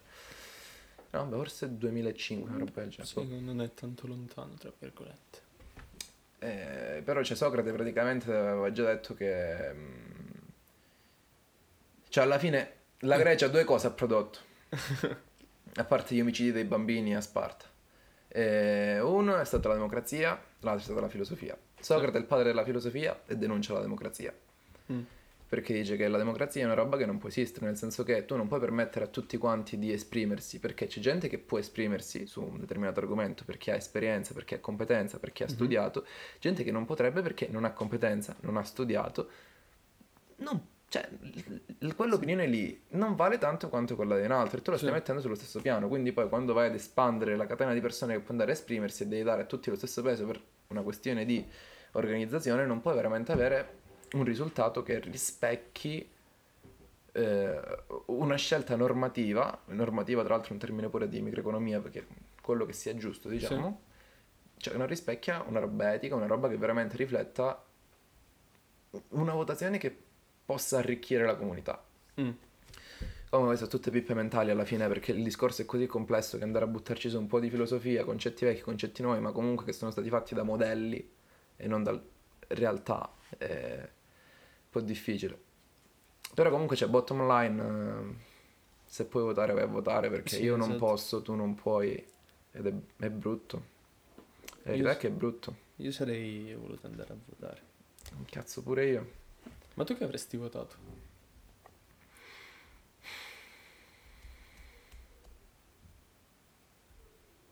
Non mi sono fatto un'opinione, non ho scelto veramente Mm. cosa votare ancora. Ma per il semplice motivo che non pensavo fosse così presto, cioè che arrivasse già così presto. No, mi ricordavo che era tipo verso il 20 di una roba, però un po' che non mi sono reso conto che è arrivato il 20 settembre. Eh, infatti. Un po' è che volevo fare un po' di ricerca pure al riguardo, perché non è che sia un referendum troppo semplice. Cioè, ci sono pro e contro, Sì, ma decisi e, e veri soprattutto. devi contare che ad esempio noi eh, il sì, cioè nel senso il taglio dei parlamentari, se tu vuoi che si taglino i parlamentari, è molto più contro rispetto a- al fatto che i parlamentari restino tanti quanti sono. Sia a livello economico, sia a livello... Cioè nel senso si tagli i parlamentari hai, hai un ritorno economico dal fatto che tagli tot stipendi. Ma non è un, un ritorno economico così grande, cioè si parla di milioni quando ad esempio il debito pubblico sono mille miliardi, Mi Cioè- pare che sono qualche centinaio di miliardi, forse mille, un po' troppi. qualcosa del genere, no? Cioè comunque non è, un, non è quel- quei 50 milioni, 58 milioni l'anno dal taglio dei parlamentari che ti risolve quella, quella situazione. Loro l'hanno buttata su questo fatto qui, sul fatto di tagliare i parlamentari, che così si diminuiscono gli stipendi, c'è, c'è molto più ritorno economico. Comunque l'hanno buttato come una, propa- cioè, una propaganda molto populista, no? Quindi Ma deve essere populista, cioè la politica di oggi è populista. è populista, però è sbagliato. Cioè, È sbagliatissimo, È assolutamente. E infatti secondo me vincerà il sì, vincerà il fatto che si taglieranno i parlamentari. Secondo me anche, ma perché, come ha detto Pasquale Cardona, lo zio, che è un altro ospite che ho Mhm. avuto al podcast, ha fatto un podcast molto molto piacevole. Tra l'altro lui c'è, guarda che io te lo giuro, nel momento in cui lui parlava ero completamente ipnotizzato. Perché ho questa voce grave, questa cadenza bassa, cioè comunque lenta, mi ha completamente ipnotizzato. E l'ho riascoltato e mi ha ipnotizzato cioè assurdo. Ah, grandissimo. Tra l'altro lui fa musica pure, quindi ci sta. E comunque lui ha detto che l'italiano è incazzato, ma come è incazzato qui, come è incazzato in Toscana, come è incazzato Sì, sì. in Liguria, come è incazzato ovunque. E quindi questa roba qui, tagli i parlamentari perché si stronzi, non li voglio più vedere, cioè come se li stessi licenziando, no? Sì, sì, Cioè sì, ma no. sì. no! No, perché alla fine il, il punto qual è anche che non è quello, cioè è un po' la punta dell'iceberg quello, perché stiamo parlando di votazione, allora per votare devi avere un sistema comunque di istruzione valido che possa formare Mhm. un cittadino. Ma non un cittadino così, che possa formare un cittadino, cittadino. cazzo. Nel vero senso della Eh, parola. appunto. E quindi questo è un problema. Altro problema è la corruzione. Altro problema è il fatto che la politica è populista, ma torniamo anche all'istruzione. Cioè, c'è tutta una serie di problemi, però tornando a questa bolla qui, alla fine sì, ritorno economico minuscolo, mi pare che avevo letto una stima, forse l'avevo sentita che tipo erano 60 centesimi per cittadino, una roba del genere, i soldi che si recuperano, cioè nulla. Ma perché tipo se tagli quel tot di parlamentari lì non paghi 58 milioni di stipendi all'anno. Che tu pensi, cazzo, 58 milioni sono 58 milioni, ma se li Ma per paragoni... me, Eh, non per me- per 60 milioni di italiani. Ehm, no, eh, poi si può anche dire snellire comunque o fare in modo che sia più rapido il processo di eh, ma- emanazione delle leggi, ma non è- funziona così. Non funziona così, non è, non è vero questa cosa. Perché, alla Perché fine non è l'iter è sempre proporzionale, quello. esattamente, non è proporzionale al numero dei parlamentari. Esatto, Perché noi abbiamo non un bicameralismo perfetto, se ci fosse un bicameralismo imperfetto, mi pare che si dice, Mhm. allora forse potrebbe essere più veloce, però comunque stai andando sempre a ledere La rappresentazione del, del pensiero dei Sì. cittadini. Tu comunque stai andando a tagliare un sacco di... Se, se si tagliano tot parlamentari, vai a tagliare anche tot di, par- di mini partiti che comunque rispecchiano una fetta della popolazione. Quella è un'altra cosa a cui ho pensato. Ho pensato... Cioè, beh, comunque a parte il fatto del bicameralismo perfetto imperfetto, secondo me è una questione proprio di rifinire quello che può essere un provvedimento. Mm. Perché più persone ci lavorano e per più tempo più quello lo vai a rifinire, a renderlo Sì. più bello proprio. Sì, sì, sì. E quindi più, più efficiente. Comunque, chiusa questa parentesi. Eh, no, quella roba lì ci ho pensato. Quella è una roba un po'. Quella è una roba da ragionare. Quello è uno dei motivi per cui non mi sono deciso, perché volevo Mm. andare a investigare un attimino. Poi un'altra roba che ho sentito è stata perché se tu tagli i parlamentari poi avrai una distribuzione dei parlamentari che vengono da regioni diverse che non è bilanciata perché ci sarà Eh, più certo. gente del nord, quella è una puttanata per esempio. Però quello va anche a parlare sul fatto che c'è una corruzione che non è di money e di mafia, ma è mentale, è, è una corruzione morale. Mhm. Cioè perché eh, uno dei principi fondamentali della Costituzione, non ricordo quale, quindi comunque uno dei primi 12, voglio dire, e quali sono gli articoli che sono principi fondamentali, ti dice proprio che eh, il parlamentare, comunque il politico, non rappresenta la propria regione, non rappresenta se stesso, non rappresenta un sottinsieme dei cittadini italiani, bene- ma rappresenta tutta l'Italia e Mm. l'Italia sono i cittadini, quindi devi rappresentarli tutti. Non è che minchia io sono calabrese e rappresento la Calabria, non è una puttanata questa No, cosa si potrebbe parlare su background sociale, comunque economico, che uno ha venendo da una determinata regione e quindi per una questione di brainstorming, cioè se tu hai tanti background diversi tra di loro e variegati, allora puoi andare sempre con quella roba lì di rifinire in maniera migliore e più efficiente qualunque Sì. tipo di provvedimento. Quella è, è una roba che si può muovere, è un'obiezione che si può muovere, quella sì. Non stai dicendo niente, pensavo, No, no, non sto dicendo nulla. No, pensavo di averti tagliato a un certo punto, No, no, scusa. no, no, no. No, eh, te ho detto quella cosa là dei, dei micropartiti. Comunque, se tu tagli i parlament- tot parlamentari, vai a ledere la rappresentatività, Rappresentanza. rappresentanza Sì, sì, di questi micropartiti. di, non- di alcune persone. Perché magari c'è un tizio, no? un povero stronzo da qualche parte in Italia che la pensa in un modo e c'è un solo partito, un mini partito, che magari, che ne so, prende l'1% alle votazioni. Mm. Comunque c'ha che... che È un i suoi- 1%, è cazzo. un 1%. E se tu vai a tagliare i parlamentari, c'è quel micro partito là che magari già ha 3, 4, 5 persone lì in Parlamento, Mm. tu gliele vai già a togliere 3 e restano 2. Che ti fanno 2 in un Parlamento di 350 persone? Cioè, se si dovessero tagliare. Però c'è una roba che pesa tanto qual è? Che alla fine non, non- non ho le stime qui davanti, le potremmo anche cercare. Mm. Però praticamente c'è una, una percentuale di assenteismo altissimo nel Parlamento italiano. Per cui alla fine tu dici sì, la rappresentanza, però eh, non puoi... Cioè, dovresti cercare di sostituire con quei parlamentari che hanno una percentuale di assenteismo maggiore, però come fai? Perché alla fine lì diventa anche una roba che è poco democratica, nel senso devi Mm. votarlo comunque. Esatto. Eh, non, è, non è una roba facile. Ma perché quelli che alla fine si assentano di più sono quelli che vanno a fare propaganda nelle piazze. Guarda Salvini, guarda Meloni, che invece di andare lì in Parlamento a fare qualcosa, a votare, cazzi e mazzi vari, vanno per le piazze a, a parlare e fare, Non ci avevo pensato a sta cosa io. e a farla- e a fare propaganda populista, sbagliata secondo me. Assolutamente. Eh, Ma è un discorso troppo ampio. No, però questa, que- questa, questa roba qui che hai mosso tu c'è, è, è un bel concetto questo.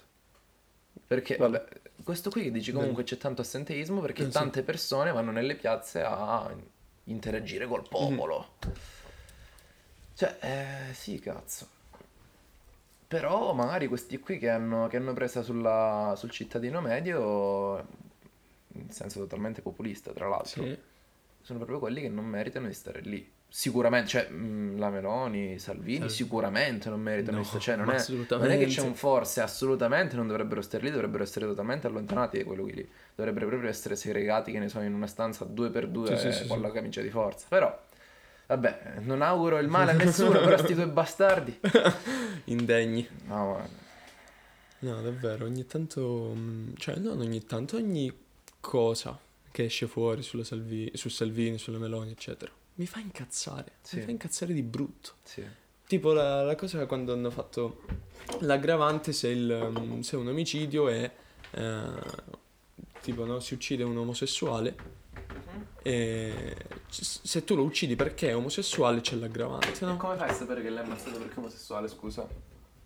C'è questa, è come quando si parla di femminicidio, no? Tu, femminicidio è uccidi una donna perché è donna. E quindi c'è l'aggravante perché del l'hai ammazzata perché è donna? Non lo so. Però E, e comunque è uscita sta cosa qua, no? Che si voleva fare sta cosa e Salvini fa, "Eh, perché non tuteliamo allora la- l'eterofobia invece di tutelare pure l'omofobia? Ma secondo te no? Nel tuo paese, in Italia, c'è un problema di eterofobia? Secondo la tua piccola testolina bacata?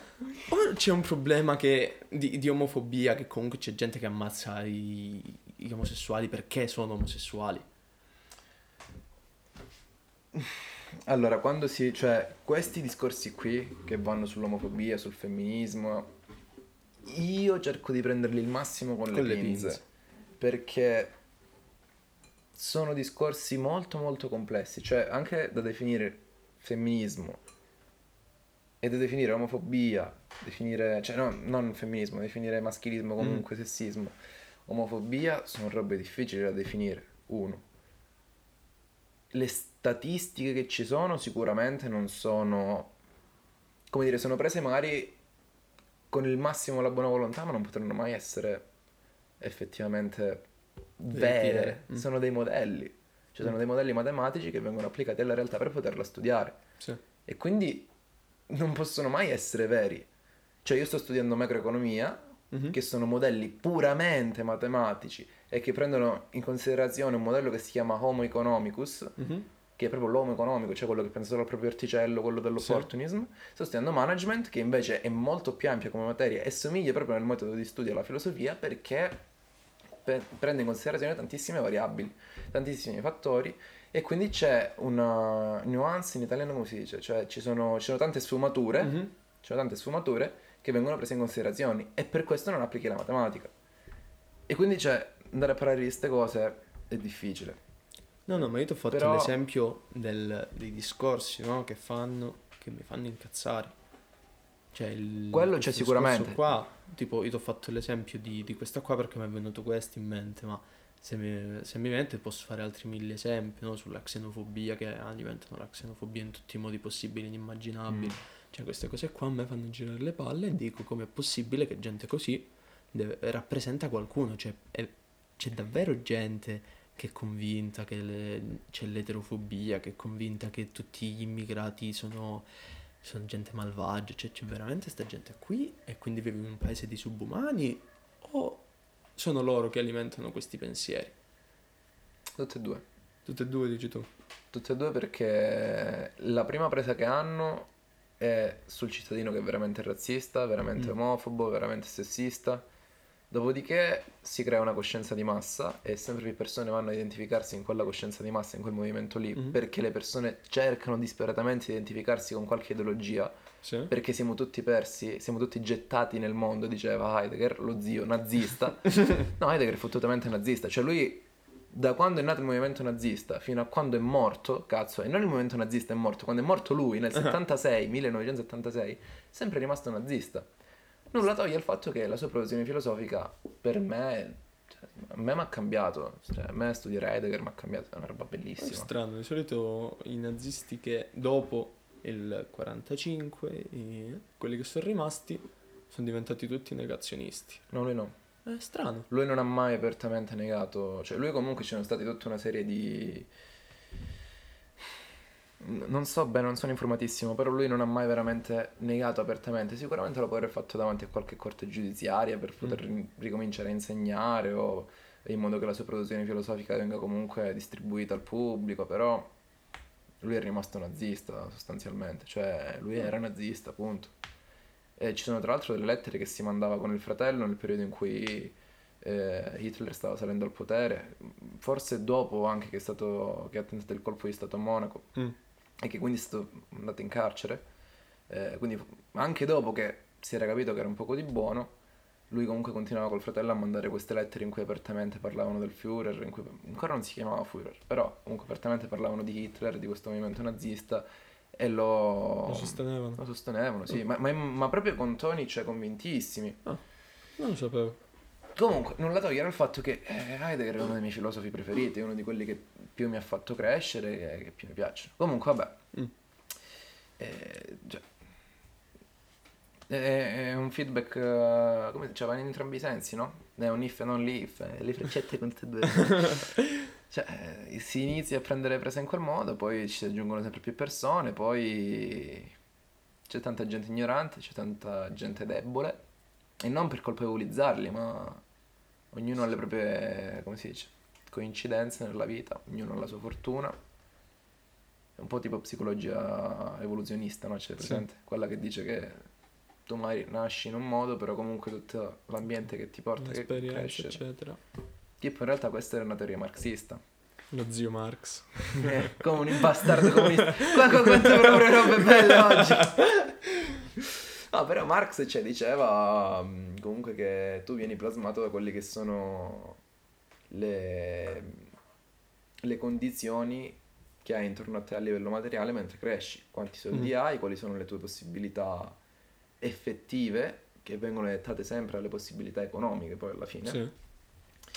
E, e quindi cioè, praticamente ha aperto la strada alla evolutionary psychology, che non so se in italiano si traduce proprio psicologia evoluzionista, forse evoluzionaria, non lo so, Penso... forse in tutt'altro modo, però si chiama evolutionary psychology in inglese, quindi boh.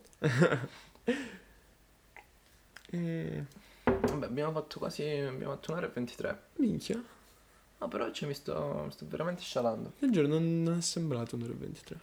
Eh sì, ma perché c'è quando non c'è un cazzo da fare, no? No, veramente. no, serio. Però c'è quando hai tempo davanti a te. Cioè, alla fine siamo seduti, stiamo coglioneggiando per fatti nostri. Cazzo te ne frega, cioè. Infatti. Figo. Ma non lo so. Potremmo anche chiuderlo. Lo chiudiamo? E chiudiamolo. E chiudiamolo, dai. Ah, bellezza. Bye guys. Ciao ciao.